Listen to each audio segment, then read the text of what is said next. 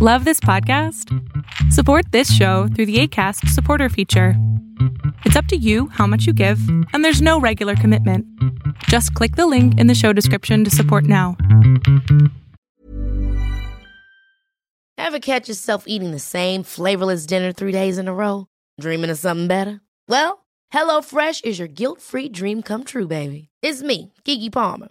Let's wake up those taste buds with hot, juicy pecan crusted chicken or garlic butter shrimp scampi. Mm. Hello Fresh. Stop dreaming of all the delicious possibilities and dig in at HelloFresh.com. Let's get this dinner party started.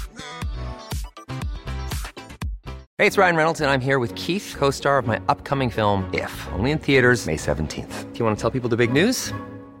All right, I'll do it. Sign up now and you'll get unlimited for $15 a month in six months of Paramount Plus Essential Plan on us. Mintmobile.com slash switch. Upfront payment of $45 equivalent to $15 per month. Unlimited over 40 gigabytes per month. Face lower speeds. Videos at 480p. Active Mint customers by 531.24 get six months of Paramount Plus Essential Plan. Auto renews after six months. Offer ends May 31st, 2024. Separate Paramount Plus registration required. Terms and conditions apply if rated PG. Fiction, science fiction, horror, fantasy, crime, LGBT, thriller. You have now entered the House of Mystery with your hosts, Eric Shapiro, David North Martino, John Copenhaver, and Al Warren. Heard on KCW 106.5 FM Los Angeles 102.3 FM Riverside. and 105.0 AM Palm Springs. You are back in the House of Mystery for another action packed adventure. That's right. You know, it's strange. Uh, so, do you see that the Finnish um skier in the Olympics? Now, what happened? He froze his penis. I'm not kidding. It's all over the papers. It's all over the news. It's just This is a good way to start the show. Oh, I know because it's it. You know, we got the, well. This this connects to the show. This is you know I've always got some sort of motive, don't I? Right? He was wearing pants, right? Yeah, but uh, you know, so it's just strange that. Uh, but he was so badly freezing that he didn't. He kept going because he wanted to uh, win and uh, at any cost. So um, now they have to get it working again if it's possible. but uh, yeah, anyway, so this is a true story. This, this, this so that that's commitment. It is. Like that's commitment. So would would you do that? Um, No. For the, no, be that committed. for your book or for the show or anything. You wouldn't like what kind of guy are you? You mean you wouldn't? I, I think I have to draw the line at my junk. Oh come on! You know. You know, what if they have to amputate? well, then you then you become something different. Something different. That's right. I don't, you know, get It doesn't matter. Yeah, it's all the same, right? I mean, you're getting old, so what difference does it make? No, that's true. You know, You don't even use it anymore. Come on. I mean, what? Birthdays and Christmas did not count. You just have to come up with something new to do on the holidays. That's true. Yeah. Yeah. So now, now this this this next guy. Okay, so this guy is a uh, a virgin. That's why we're talking. Um, this he's just done a new book. He's it's, it's his first book. So um, we're here to give him a lift and a push. Um, And a sacrifice. yeah, it's, yeah, that's that's halfway through the show. You see, we got to do the sacrifice, and we're going to let you decide what that is. We're going to let the listeners decide what to do. Um, no, so he's with uh, Last Waltz Publishing, um, and uh, the book is called Monochrome Noir, and uh, all the way from the great uh, Utah, Mr. Jack Wells. Hey, everybody. Glad to be here. Great Utah. I love that. It's it's that's so misleading, but we'll go with it. Well, it's beautiful mountains and scenery. Yeah, and it's it's an outdoor lover's paradise for sure. That that much, you know, it, it definitely has some grandeur. the Great Salt Lake. It's not so great anymore. There's not a lot. There's not much of it left. Well, There, well, right. so yeah, so I was kind of looking at this um, your book here, and um, and getting into the story somewhat. Um, now, now this this is a a story, a detective story, and it's set in an alternative version of 1986 Los Angeles. Yep. So you've gone back to the 80s, Yep. and now you're saying it's a grayscale world Yes. and that items of color are really rare. So I have to say, so what do items of color represent to you to, to make it the rare part of your book? Well, you know, the whole premise was initially was to write a, a short story for a pulp uh, magazine here in in Salt Lake, and when I think of pulp, I immediately go to the old noir detective stories, whether it's the movies or the books, you know, and of course the movies, all those classics from the 40s and 50s, they're all in black and white, and so I kind of wanted to go that route, but so many authors have done that. I mean, there's there's there's too many good authors out there to go up against and say, yeah, I'm going to hop into the same kind of category in the same time frame that they were prolific, and try to write a story that's already been told a million times, or at least in the, the setting a million times. So, you know, for me, it was like, let's okay, let's let's take that black and white aesthetic of those of those old films and bring them forward a little bit to what some would say arguably the most colorful decade was the 80s you know and there's no noir that i can think of taking place in the 80s per se. So i don't know. It just i thought it would be kind of cool to take that aesthetic. And if you've seen anything like by frank miller um, sin city you know where the, the items of color are there to really draw the eye and to really kind of put an exclamation point to their importance. And so that's kind of that was kind of the impetus behind it. Um, and then it just kind of it took off from there. You know, how cool it would be in this black and white world if things of color could be brought in, and what would that mean? You know, and in in a world where it's it's black and white and a million shades of gray, if you had something that was red or blue or gold or silver, I mean, that would be beyond stunning. It would be, almost be priceless. And so, to me, it was kind of the definition of monetary wealth in this universe. If you have an item of color, you're considered pretty wealthy. So, um, in essence, you're saying that the colored items are kind of like gold. Yeah. Uh, they're they're kind of the precious thing that, that would give you anything you wanted. Basically, Um, yeah. So that that's an interesting idea. So what if- what if a person's colorblind? That's a good question. And I actually had an interesting question when we did an author reading, you know, where somebody was saying, well, what happens if, you know, because these, these things are, you know, these things don't have color that we can see. What happens if color's brought in and it's, it's jarring because they don't know any better. You don't have the base palette to work from. So you don't know what, what meshes with what. And so if, if it does br- know, get turned into a colored item, is it garish and terrible?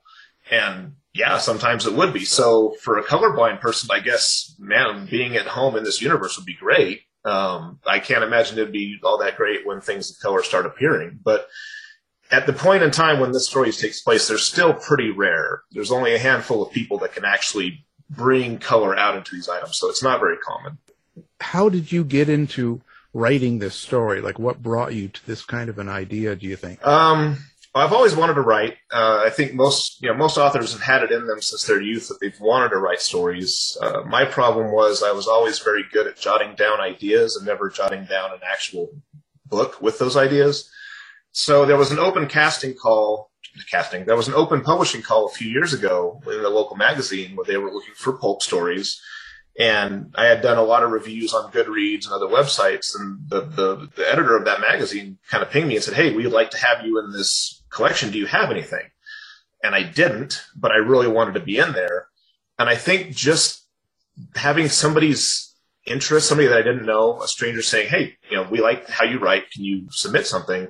Kind of was, was the spark I needed. And from there, again, like I said, what does a pulp story mean to me? You know, and that is like an old kind of old timey detective story. But I, like, you know, I just basically sat throughout the night, that first night, brainstorming how can I tell a noir story in a completely different way so that it stands out and so that I hopefully get accepted into this publication. Um, and so that was kind of where it started. And just having the deadline, I think I had three weeks to get it submitted. And then it needed to be like between 5,000 and 10,000 words, which for some authors is easy. You know, they can do that in, in, in, a day. And, you know, for me, that's not so easy. And so it, it, it took some doing, but it was the, it was the spark I needed and it got me there. So I think that was kind of the, the, the, the, the, the, the push that I needed to really kind of get going with it. And then once I dreamt it up, I mean, I had the ending already figured out that first night. I had some of the major characters figured out. It just kind of took off from there. What do you consider uh, monochrome noir? Is it um, an alternate history or is it some other genre? Yeah, it's kind of an alternate history thriller. Um, there is a mystery in it, but I would hesitate to say that it's it's kind of like a mainline mystery novel. I'm not really trying to drop a bunch of little hints and, and stump the chump until the end of the ch- of the book. You know, I'm not trying to. And I love those kind of mystery novels, but that's not what this is. This is more of an alternate history thriller um, very character driven, where the mystery is there, but it's kind of in service to the plot. It's not the plot necessarily. When you when you get this book book done, um, and now that it's out, um, do you, do you go back to it and look through it and decide that it's all good, or did it, you know? Because once you complete something, a lot of times you can look back and go, "I wished I did this. I wished I did that." Do you have any second thoughts of this book? Uh, not second thoughts necessarily, but I can definitely say that you know as you go through it, or and I can't speak for other authors, but I mean I've gone through this thing like it was like a hundred times at least to just to proof it and to read it out loud and make sure it all works. And then even even now, even reading chapters out loud for our last waltz, we do a little Zoom meeting as well for that. I don't I don't read a couple of them. I'm like, oh yeah, that could have been maybe a little better. But for the most part, because it, it, I went back to it so many times. I had some very good beta readers. I'm pretty happy with it. Um, if you read through, you know, and, and, with part two coming out, I think it'll kind of be a little more noticeable in part one. Part one's a little rougher. Um, and that was almost by design because when I was submitting it into this publication, it was going to just be a short story. And I wanted it to feel very, very gritty. Um, but then as a novel, taking that concept and expanding it to a novel, that gritty tone I didn't think would really work throughout like 200,000 pages. I'm like, okay, that's going to get a little tiresome. So I kind of veer away from it as I, as I go, but a little bit of that, that grittiness is still there in part one. Um, and I, I wouldn't want to change that. You know, it, it, I can look back at it and go, yeah, here's where I was, and here's where I am now. Yeah, it's it's strange how that uh, I'm always rewriting, but uh, you know, um, it's a trap though, right? Because it's yeah, I mean, it's terrible. Yeah, because you look back at it a month later and go, "Oh, I want to change that." And then a month later, you change it back to what it was before. It's yeah, at, at some point in time, it, it's it, as hard as it is, we just have to walk away from it. Yeah, it's the worst thing in the world to do is to go back and try to fix it or change it. Yeah, um, you know, it's over. It's done. Now, um, the the main character in this book, um, how would you describe him? And is that is that person sort of acting out on you or your your thoughts, or is this something that maybe you'd like to be? Um, yeah, you know what? To an extent, I mean, he's got my sarcasm for sure. He's a little more like I, one of the reviewers said hard bitten, and I love that descript, descriptor. You know, where life has kind of kind of roughed him up a little bit. He had a kind of a rough childhood. And it's not that he's necessarily jaded, but he's definitely hardened against life a little bit, a little hard bitten, um, but very sarcastic very glib, uh, a little bit of a gallows sense of humor. So, you know, I definitely have those things, but he's certainly more aloof than I could ever be. Um, doesn't have a lot of attachments. Um, you know, he's, his history is kind of vague, you know, and, which is intentional on his part. He kind of likes the loner type. He doesn't really let a lot of people in. Um, so those aspects, not so much, but definitely the sarcasm, definitely the love of whiskey, that kind of stuff. Yeah, I, I kind of, you know, can see myself in that character. Uh, I'd say he's very similar to um, uh, Casablanca, you know, or any any of Bogart's uh, roles. Really, you know, you got kind of not so much tough as nails, but still tough, you know, and, and kind of wise talking, you know, um, every man kind of. That's that's kind of the vibe I get from him. What about you makes you want to go into this type of a book? Like, I, it's kind of a dark book, right? Yes. Yeah. And so, what about you? Um, is is coming out in this book. I guess I'm trying to say, you know, are you putting some dark stuff out there because you have some inside? For sure. I mean, that's you know, it's it's interesting. Uh, you look back at yourself as you get older, and you you know you, you look at yourself as as a as a teen or as a young man, you know, and in my early teens and 20s, I was angry, and I and I don't really know what I was necessarily angry about, you know. But I, growing up in California, where you you had all this exposure to all these other things. I mean, back in the 80s and 90s, industrial was huge and metal was huge, and so I always found myself gravitating towards you know that kind of music and toward. I mean, I was reading Stephen King, I think by age 10, you know, and so I always felt an affinity towards those darker themes. They always just resonated with me more. And not that I was necessarily like a sad kid or I really didn't have any, you know, I didn't have an awful childhood or anything necessarily. I just, but th- those always spoke to me. So I think that darkness, it's in- interesting to explore because, you know, I think all, we all have it in us somewhere. You know, we all have a darkness in us and a lot of, maybe some of us don't acknowledge it or we don't really notice it, but some of us do. You know, we're never, perfect people. Um, we've all done some bad things or made bad decisions or hurt people, maybe not intentionally, but it happened. Um, and I think it's more fun to explore those sides of humanity because we're all different. And so what makes us tick? What makes this person do this thing where this other person did something else that's equally bad or, or worse? You know, why did he go down that path? What took him down that path? And I think it makes for a more interesting tale. Um, especially if we're going into the noir genre as a whole, because realistically, noir is kind of defined by that that fatalism and that cynicism, you know. So I kind of felt, you know, if you're going to have noir in the title, it definitely kind of needs to go that route and at least adhere to some of those principles.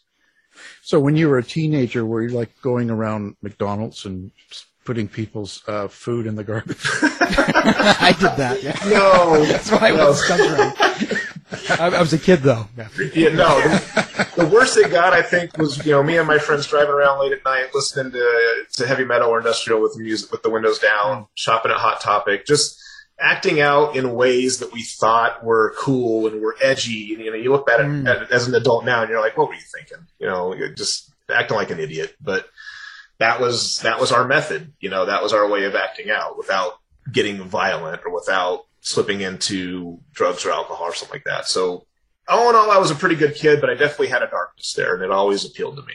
Well, I'm wondering too, uh, coincidence or homage? You have uh, your PI Henry Hardcastle, and I'm wondering, you know, are, are, you taking the last name from the '80s, like Hardcastle and McCormick, or Charlie Grant, who was also the name of uh, a prominent uh, editor and, and writer in the '80s? So Hardcastle, yes. Grant, no. I just I wanted something that with Charlie, I wanted a, a, single syllable last name. I think it just flowed better. But Hardcastle, for sure. You'll as this this is going to be a series of four books, and then potentially more outside of that.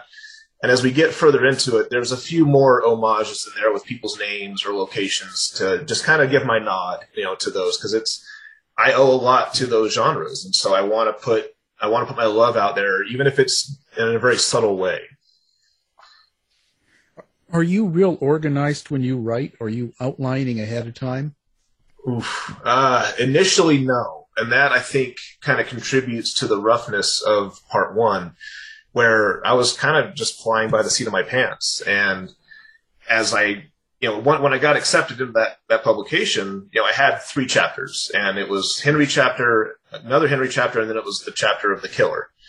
Um, and a lot of my beta readers were like, okay, well, where's the rest of it? And I was like, uh, what rest of it? You know, and even though I had an ending in my mind, I didn't really ever contemplate taking it much further. And then I kind of started delving into it more and it really realized that this was kind of a cool story and it could definitely go places. Um, but that whole part one, I was constantly jumping back and forth and adding pieces and then having to go back in a previous chapter and kind of set the seeds for something that happens later. And uh, it worked, but it was definitely not the most efficient way. And so from then on, from part two on, I, I definitely have a kind of at least a basic outline of where I'm going to go.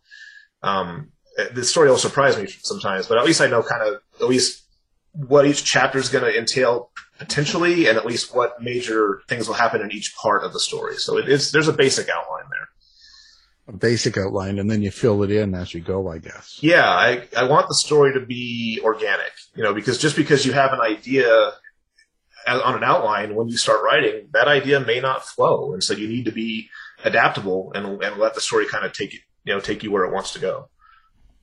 So what, what's your setting when you're writing? Are you, um, are you sitting in a room with uh, heavy metal playing and and uh, blood running down the walls? Like what's as often as I can. Yes, yeah. Um, it depends because I, you know, so I, I work full time, um, long hours. I have three kids. You know, I'm a single father, so I've got I've got the home responsibilities, which I love. I love being a dad. Uh, my job is great, but it's long hours and it's a long drive to get there. So I don't have a lot of time to write. So I kind of do, like I say, I would call it guerrilla writing, where I, I just make do with what I have. Some nights I have all the time in the world and I can sit in my room and, and put on some good music and grab a, a, glass of whiskey and just write for hours. And other times I might get 10 or 15 minutes and that's all I've got. So I've got to make it count. I do a lot of voice to text on my phone with notes and complete conversations. And then as soon as I get to a place where I can jot them down, I'll, I'll open up the, the, the book and, and I'll, I'll put it, I'll put them in there where they need to go. So you're driving down the highway talking to yourself. Absolutely. And, and recording. and then, then you pull over and start writing and then, and yeah. the cops have never picked you up. Not yet, but you know, the year's still young. So yeah. Well, I'm just saying, you know, it's just, you know, who knows? Who knows what you're doing in there, you know? Um, well, do you have to be in a certain mood? Yes, absolutely. I, I know like some writers can just sit down and just go. Like for them, it's, it just comes naturally and they can say, okay, I'm going to carve out tonight from five to 10 and they write 10,000 words. I, I'm jealous. Um, I'm very much in awe of that ability because for me, writing is definitely dependent upon the on the muse, and if the if I'm not feeling it, I can't force it. So I can kind of jot down some stuff, but it doesn't come out like I want it, and then I have to go back and really kind of re-edit it, rewrite it, um, give it a lot of love. So yeah, I've definitely got to be feeling it, and then when I'm feeling it, like I need to take advantage of that. And I try, if at all possible, to okay, whatever's happening, just hold on. I got to get this down. I got to I got to write. Hopefully, it's at a time and place where I've got no other responsibilities and I can just go. But not always. Sometimes I gotta I gotta make do with what I've got and take copious notes on my phone. Do you have an outcome, as in what you want people to take away what, from your writing or think about when they read your book? Uh, yeah, for sure. I, you know, at the end of the day, I think noir. I mean, it's not prevalent. At least I don't. I don't see it as prevalent. I mean, there's still books out there that kind of veer towards it, but it's not common.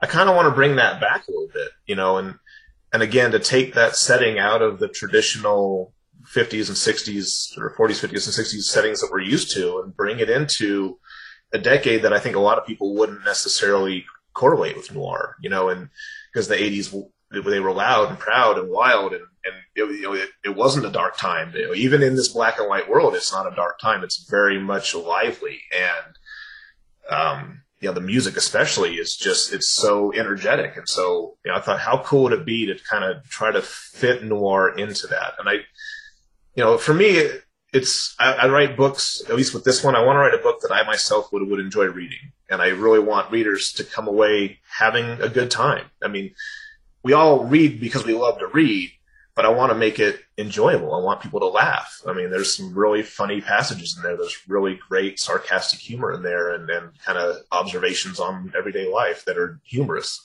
even during all this darkness that's taking place. And I really want people to be entertained, you know, not just say, Hey, that was a good book. I want them to say, Hey, that was a fun book. I, I enjoyed that. Yeah. Well, I think humor's good. I mean, I, I try to have it every single day and put it out there, but people don't always take it that way. Right. um, so, um, you know, uh, there's some backlash here and there, but I, I primarily do things hopefully to get a laugh out of someone. For sure. Even the show, you know, I mean, we, we get some serious things talked about, but, and I get to some good questions, but I think at the end of it, I still want people to smile a few times, right? So, well, I think that's how we, we kind of come to grips with it, right? I mean, there is darkness, so there's darkness in the book, there's darkness in the world. And sometimes the best way to counter it or to make peace with it is, is to laugh about it, is to laugh it off, or at least bring some levity into the situation so it's not so glum. So absolutely, yeah, I wholeheartedly believe that. Yeah, but do you find you have to be a little bit careful then, because you see, you see, for me, is I, I'm kind of if anybody knows me, they already know that's what it's at. And I'm sort of done this for, for over 10 years now and they kind of, I've kind of got a reputation. And, um, um, but when you're writing a book and it's your first book and you put it out there, are, are you careful in what kind of humor you're using? Uh, no, I, you know, I, I it's weird, right? Because I'm ultimately I'm a very shy person. Um, it may not come across that way, but I, I am. I'm not so much a. I'm very much an introvert. I don't put myself out there a lot in any situation, but I have this biting sense of humor. And if you get me in a situation where I'm comfortable, you know, with old friends or I'm at work, especially at work, where I, I've kind of been doing this long enough that I.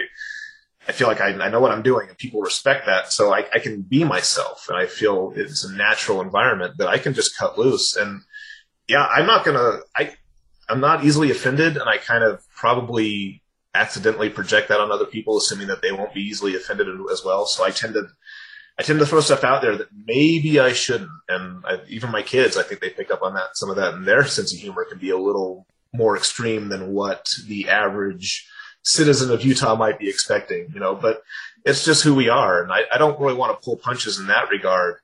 I want that humor to be, you know, if people get it, they get it. If they don't, okay, I'm sorry you didn't get it. But for those who get it, it will be really funny. You know, they'll really, it'll really resonate with them. So I'm just gonna, I'm just gonna cut loose with it. You know. Yeah, and I always look at it. It's the intention, right? It's not so much the words or the joke. It's kind of what people are meaning. You can tell when someone said something out of hate. Yeah. Or you know meanness. Yeah, no, and there, there's none of that in the book. It's it's you know anything that's said is very much you know sarcasm, gallows humor. It's it's just to be it's just to be funny. It's it's I've got no hate in my body. You know, it's let's just be funny. I can take a joke. Hopefully, you can take a joke. I'll make fun of you. By all means, sling it back at me and make fun of me. I, you know, because there's probably things that absolutely I deserve to be made fun of, and I can certainly take it. Because that mentality is, if you're going to be dishing dishing it out, then I sure hope you can take it. You know. Oh yeah. I can take it. Bring the whips. We're in good company. All right. Yeah, get, get the whips out. In this book itself, and when you're writing noir, like I'm, a lot of nights I listen to the old um, noirs on on my uh, radio. You know, Yeah. I'm getting I'm getting old now, so I. Uh, um, so I listen to a lot of those because I don't know, and I, I especially like the ones like Dick Powell, ones with a lot of humor, Mm-hmm. Yep. kind of almost sly and stuff. Yeah. Um,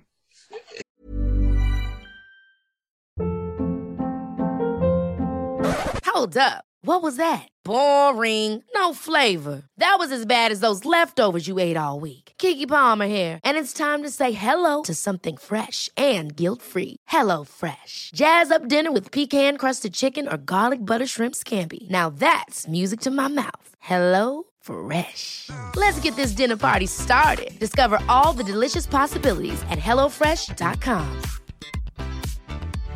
How would you like to look five years younger? In a clinical study, people that had volume added with Juvederm Voluma XC in the cheeks perceived themselves as looking five years younger at six months after treatment. Look younger, feel like you. Add volume for lift and contour in the cheeks with Juvederm Voluma XC. Reverse signs of aging by adding volume to smooth laugh lines with Juvederm Vollure XC. For important safety information and to find a licensed specialist, visit juvederm.com. That's J U V E D E R M.com. Not for people with severe allergic reactions, allergies to lidocaine, or the proteins used in Juvederm. Common side effects include injection site redness, swelling, pain, tenderness, firmness, lumps, bumps, bruising, discoloration, or itching. There's a risk of unintentional injection into a blood vessel, which can cause vision abnormalities, blindness, stroke, temporary scabs, or scarring. Talk to a licensed specialist to find out if it's right for you. Hey, it's Ryan Reynolds, and I'm here with Keith, co star of my upcoming film, If, only in theaters, May 17th. Do you want to tell people the big news? All right, I'll do it. Sign up now and you'll get unlimited for $15 a month and six months of Paramount Plus Essential Plan on us. Mintmobile.com slash switch. Upfront payment of $45 equivalent to $15 per month. Unlimited over 40 gigabytes per month. Face lower speeds. Videos at 480p. Active Mint customers by 531.24 get six months of Paramount Plus Essential Plan. Auto renews after six months. Offer ends May 31st, 2024. Separate Paramount Plus registration required. Terms and conditions apply if rated PG. Millions of people have lost weight with personalized plans from Noom, like Evan, who can't stand salads and still lost 50 pounds. Salads, generally, for most people, are the easy button, right? For me, that wasn't an option. I never really was a salad guy. That's just not who I am. But Noom worked for me. Get your personalized plan today at Noom.com. Real Noom user compensated to provide their story. In four weeks, the typical Noom user can expect to lose one to two pounds per week. Individual results may vary. And and I and I and I get that. So but are you writing these books in that sort of format so it's like a play almost? You know, honestly, it's almost like a screenplay, and I and I think that's kind of the default for most authors, right? I think that's our our next level of success outside of publishing a book and getting readers is to, hey, wouldn't it be cool if this is a movie? Hey, wouldn't it be cool if this is a miniseries? You know, and and I'm certainly in that boat as well. So I write it almost um, in a it's it doesn't read as a screenplay, but it certainly could. Um, the, the the sentences are shorter and punchier than I think a lot of indie authors go for. Uh, the, the the dialogue is certainly more realistic, um, what people would actually say versus what they would say in a book. Um, as, as, and that's difficult because the you know with an editorial process, you know, the editing process, they're always like, ah, that doesn't work. But that's not. But that's how people talk, you know. And so it's this kind of this push pull. Um, but in my mind, it's it's like a HBO miniseries, you know, where you can get away with that kind of humor, where you can get away with some of the more adult themes and the violence and and stuff because that's all in there. And you know, so in, in my head, yeah, it's very it's very um, screenplay oriented. You know, certainly would would make a great series. Yeah, yeah. Well, that's good. I, I, I like that, but um, uh, you know, who am I? Um, well, you're Alan how, how important is the writing to you? Like, in and your writing is it?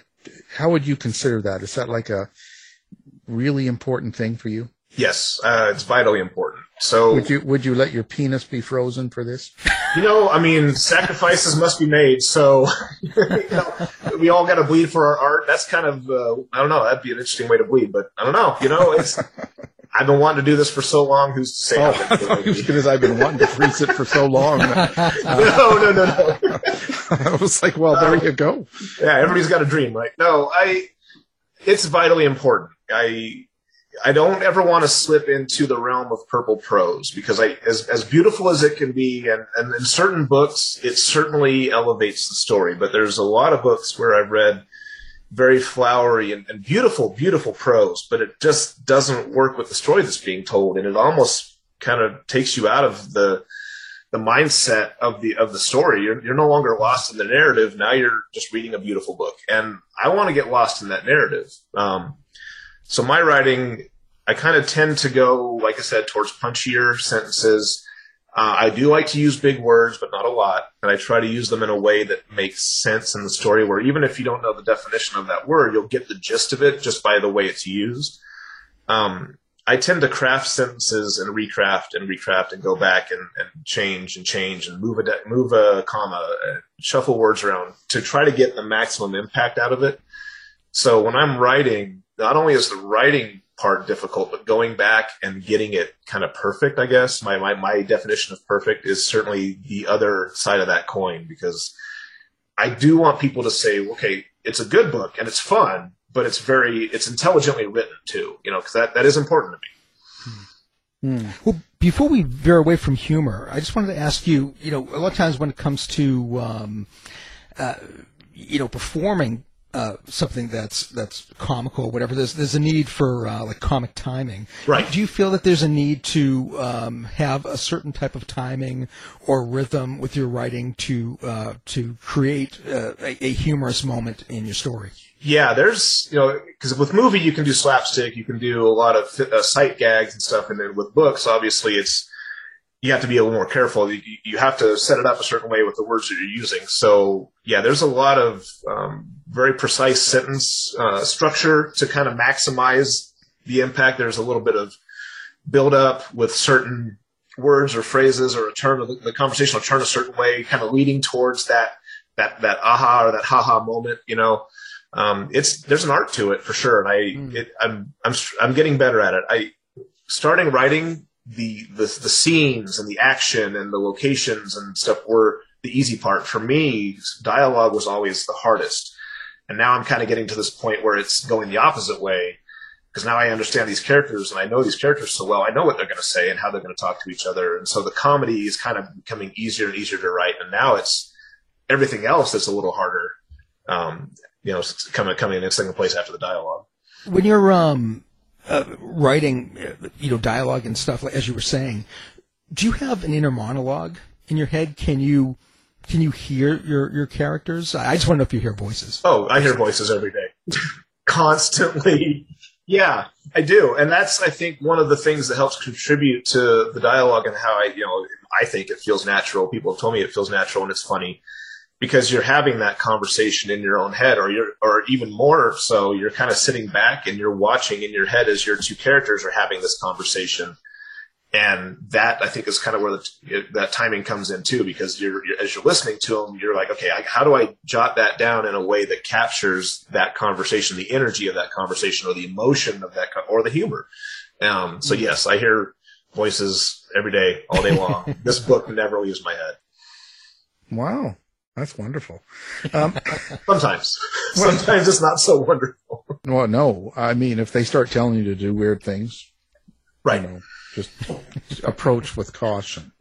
In your setting, you know, you you've gone from L.A. to um, Salt Lake, and there's a lot of um, Mormon influence there, and religion. Has religion influenced your writing? No, I. There's a couple things I wanted to stay away from with this book because I. It's one of those things more so politics and state of the nation than religion per se, but there's certain things that will that will date a book um, besides when it's written, obviously, but there's if you if you have a lot of references or a lot of you know subtle hints that this is really kind of subtext for this this this event that happened. I mean, it kind of dates your book in a way, and I don't want that. I you know, I want this. You know, it's kind of maybe a lofty goal, and maybe kind of I don't know, a little silly of me to think think this, but I want it to be timeless. You know, I don't really, even though it's set in 1986, I don't want anybody reading it going, oh, well, that's really he's really talking about this thing. You know, I don't want to really date it to that. So no, it's it's actually doesn't really because I'm because even though I'm here and I'm surrounded by it, I'm still just I, I have really no belief whatsoever. I'm kind of just indifferent. So it's you know I, as far as I'm concerned, it hasn't really impacted my writing in any way. Although it does get touched on in the book because this ability to bring forth color into the world, you know, some people you know view it as magic, some people view it as maybe a mutation or whatever, or, you know, as a supernatural ability. And some people view it as divine. You know, it's, it's, it's like maybe this is proof of divinity that this is what the world is, this is what paradise is supposed to look like if everything's colored, you know, if everything has a color to it instead of being black and white. So I touch on it, but I wouldn't say it really influenced me. You're not wearing that funny underwear, are you? No, no, definitely. and no minivans for me. Oh, well you know, too bad, too bad. You know, uh, so what what influences you? Do you think? Um, definitely the the classics. I love a good mystery, but I also I love a good thriller. I love to be entertained. I want to be kind of I want to I want to see that darker side of the world. You know, I want to see how people react when there's darkness around them. But more than anything else, in this story at least, I want it to really kind of what drives me is taking ordinary people and putting them in extraordinary situations. So even though there's people in this world that can do these things, like colorists who can bring color into the world, and there's a few other people that can do some other, you know, I guess you'd call them magical things or supernatural things.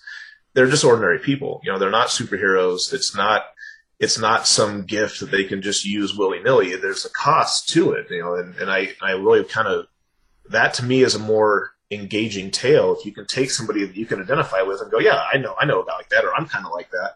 How would I react in this situation? You know, knowing that I'm just me, I'm just a normal guy, you know, and so that to me is, is always kind of the driving force is keep the characters grounded, keep them relatable, believable. They're not superheroes. They're not super special. They're just, they're just normal people that get into these situations that are kind of incredible.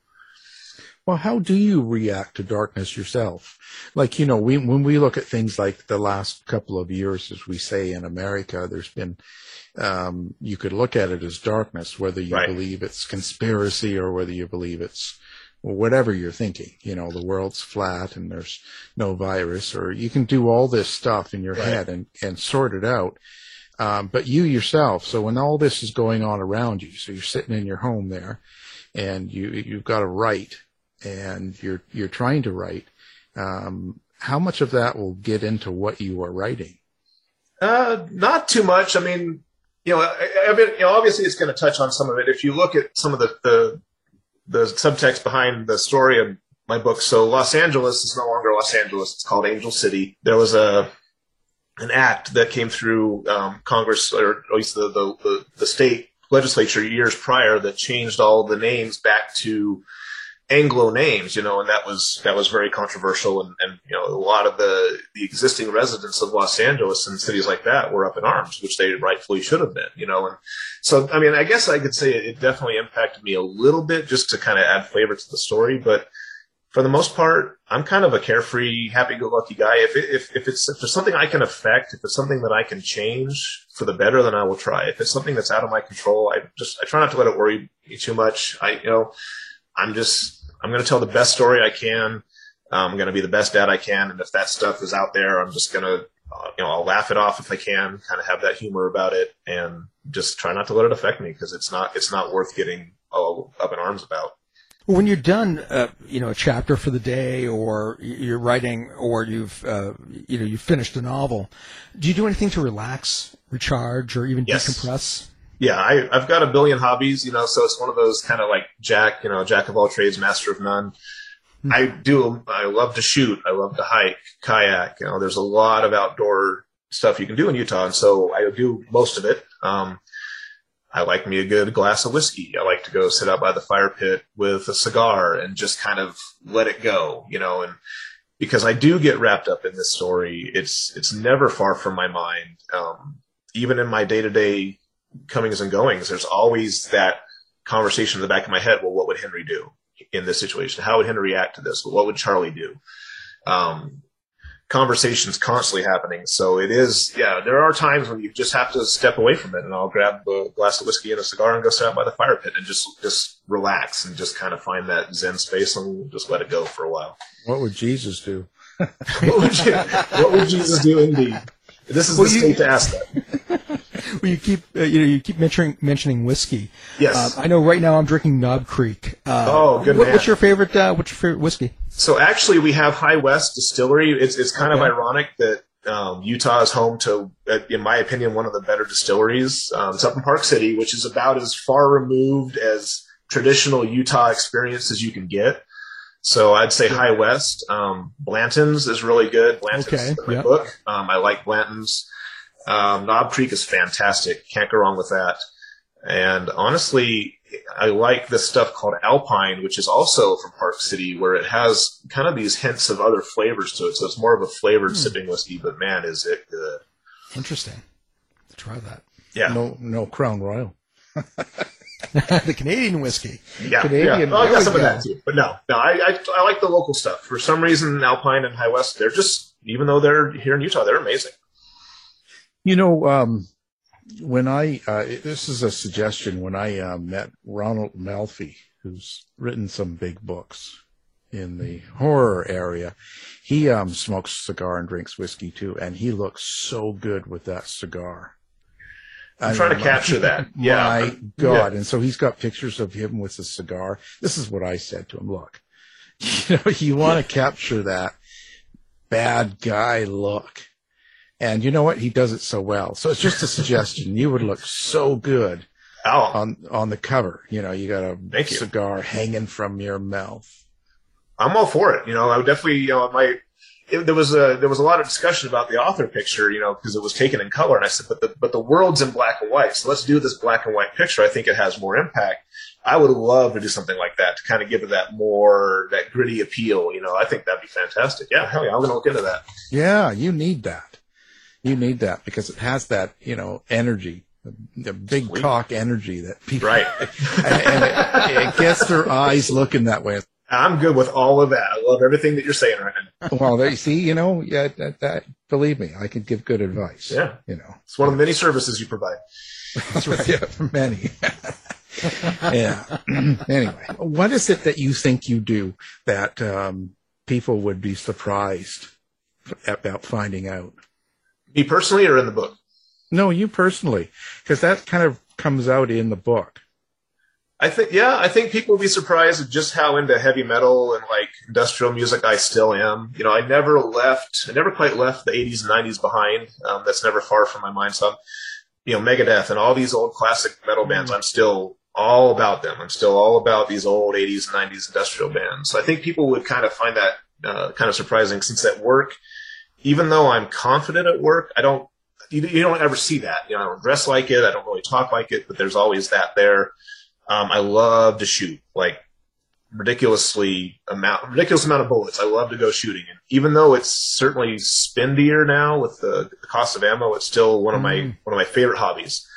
I think people would be surprised just how into motorcycles I am. Uh, love to ride. I had to sell my Honda a few years ago, but I think in a year or two I'm going to try to upgrade to a nice blacked out Harley. Um, I love that open road and that sense of freedom to just look around you and you've got no obstructions whatsoever. There's there's really no other feeling like it. How do you like the new world? Um, and I mean that in a sense from the 80s and 90s to now. Uh, the biggest difference, of course, is is the internet and uh, communication, you know, and and cell phones and and how much it's part of our life, um, and social media is part of that. Right. Um, are, do do you like interacting in all of those situations? That's a that's a kind of a catch twenty two because I, in a way, yes, there's certain aspects about it that I love. Um, I have a love hate relationship with Facebook. For a while there, it was getting really toxic, and I kind of just stayed away from it. But as a as a burgeoning author, there's really no better platform than Facebook, and I have to give a shout out to like the horror community and the indie writing community. They're ridiculously welcoming and the, just the nicest people you'll ever meet. So in that regard, interacting with those folks is fantastic. Um, Instagram's not half bad. I, I stay away from TikTok. I stay away from Twitter. I don't. I don't really have any interest in there. Again, I'm kind of a quiet, introverted kind of guy. Those are really not my platforms. Um, and maybe I'm shooting myself in the foot a little bit with that because that's obviously where a lot of the interest lies for new authors, and they're out there promoting their brand, and I probably won't be. So unless Damon with Last Waltz is out there promoting my stuff, some of that probably won't appear on those on those platforms. But I, I struggle with it too because it also invites a lot of hate. Um, it's easy to sit across a keyboard across the world from somebody and, and sling hate at them, you know, and it's it's kind of a shame that there is so much trolling taking place on these on these platforms because it, it does take the fun out of it and it does it, it really kind of ruins the vibe that people are going for is to connect not to not to be angry and hateful at each other. Um, in a way i kind of miss the simplicity of the 80s and 90s where you know you had to know things. You didn't just get to look them up on your phone and have a map show you where it was or you know auto dial somebody's number. You had to memorize your friend's number. You had to know addresses. You had to be able to to give directions and stuff. And i kind of missed that because it forced us to interact more with each other. Um, so that, that's kind of a shame that that's kind of going by the wayside a little bit. I, I do struggle with that a little bit. But i think that's partly why i set my book in 86 too. It, it definitely takes it you're not you've got this detective who has to do things the old fashioned way you know and there is no internet. He doesn't get to look this stuff up. He just has to either know this or he has to know somebody that does. And so I think it adds a little more realism to it. I think it adds a little more uh, tension to it. So in that regard, I miss it. But yeah, it's kind of a catch twenty two, kind of a love hate with with social media. It's weird to like think of my you know as an introvert trying to self publish this book initially and throw it out there into the world, you know, thinking, hey, I've got this cool cover and I've got this really cool concept and it's going to make this huge splash and not have it make a splash, you know, because there's there's so much content out there. And then to get involved with the horror community and the indie writing community and just how you know they welcomed me with open arms. They were like, "Hey, post your book on my page. Hey, post your book on my site." You know, and it was no thought of what they could get out of it. Just very welcoming, and that's how I met Damon Manx, who you had on your show a few weeks ago.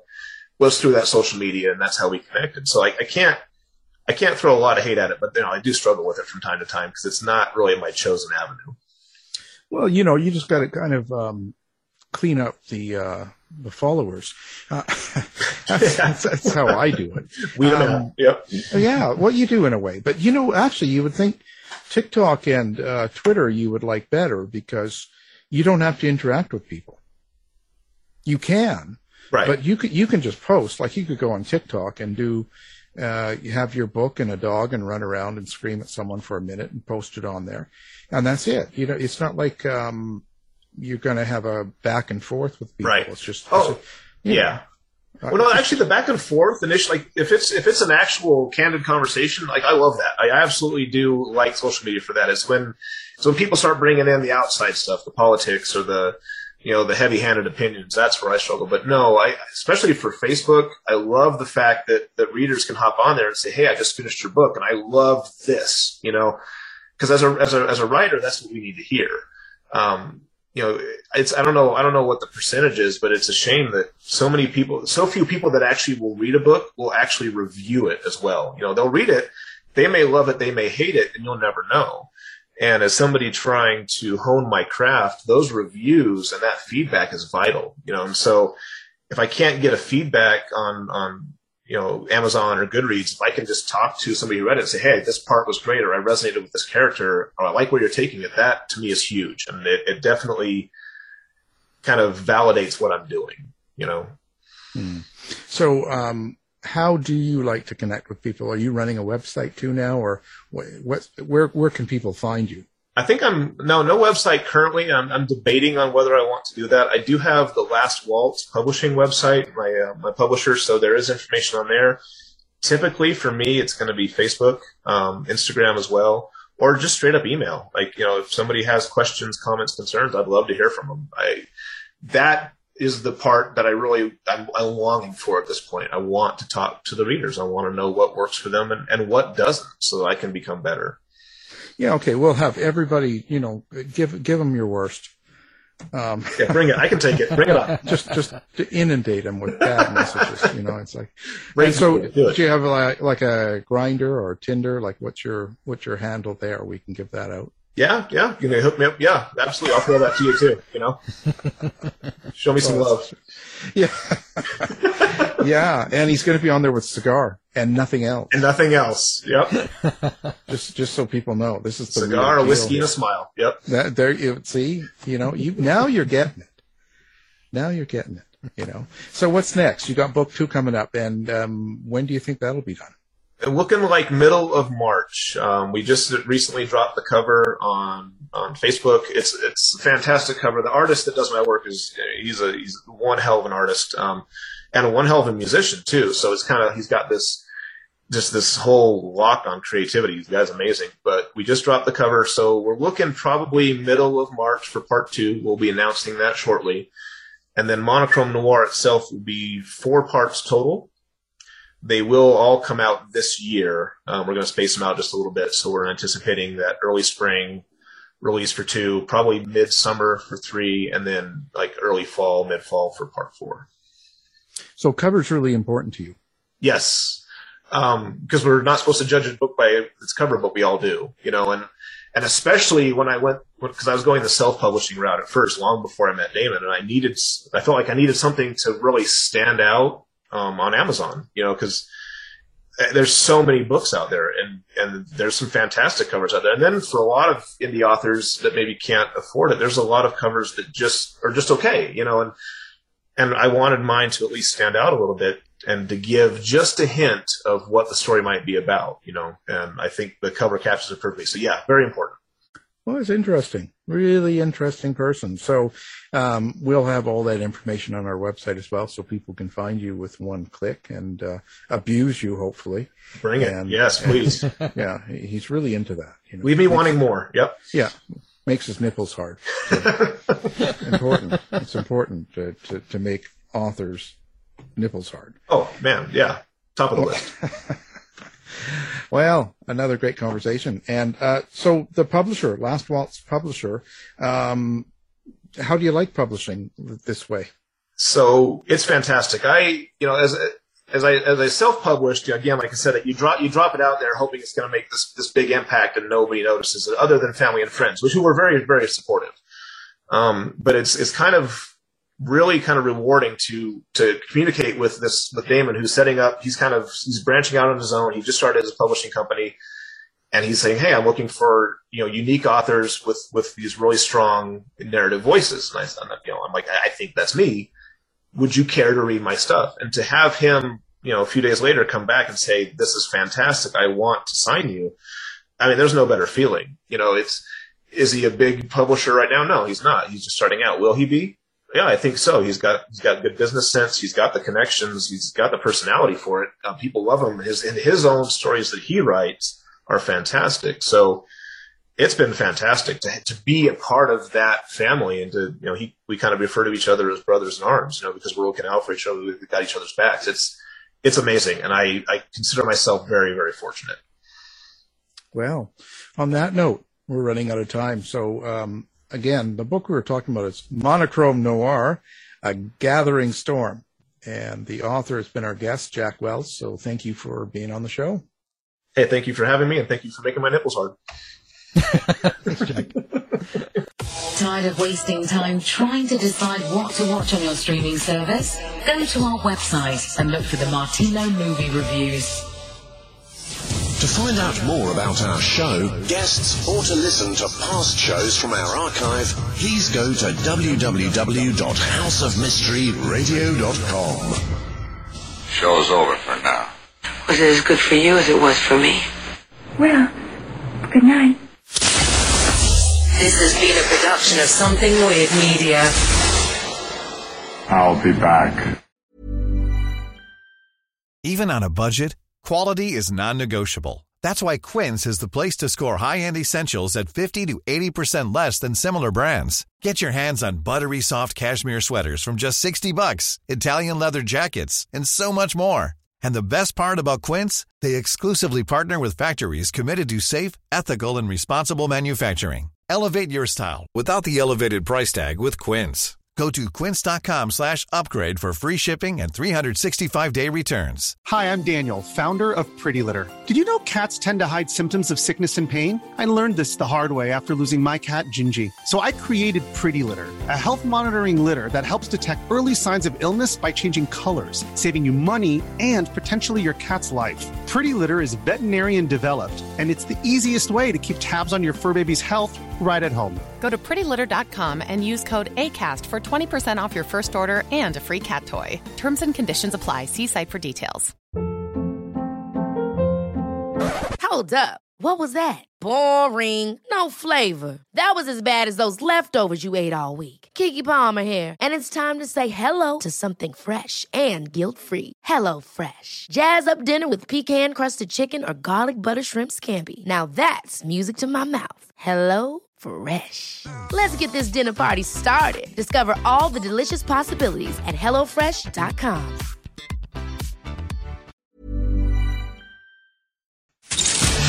You've been listening to the House of Mystery radio show. To find out more about our guests, hosts, or shows, go to www.houseofmystery.com. Show's over for now. Was it as good for you as it was for me? Well, good night. This has been a production of Something Weird Media. I'll be back.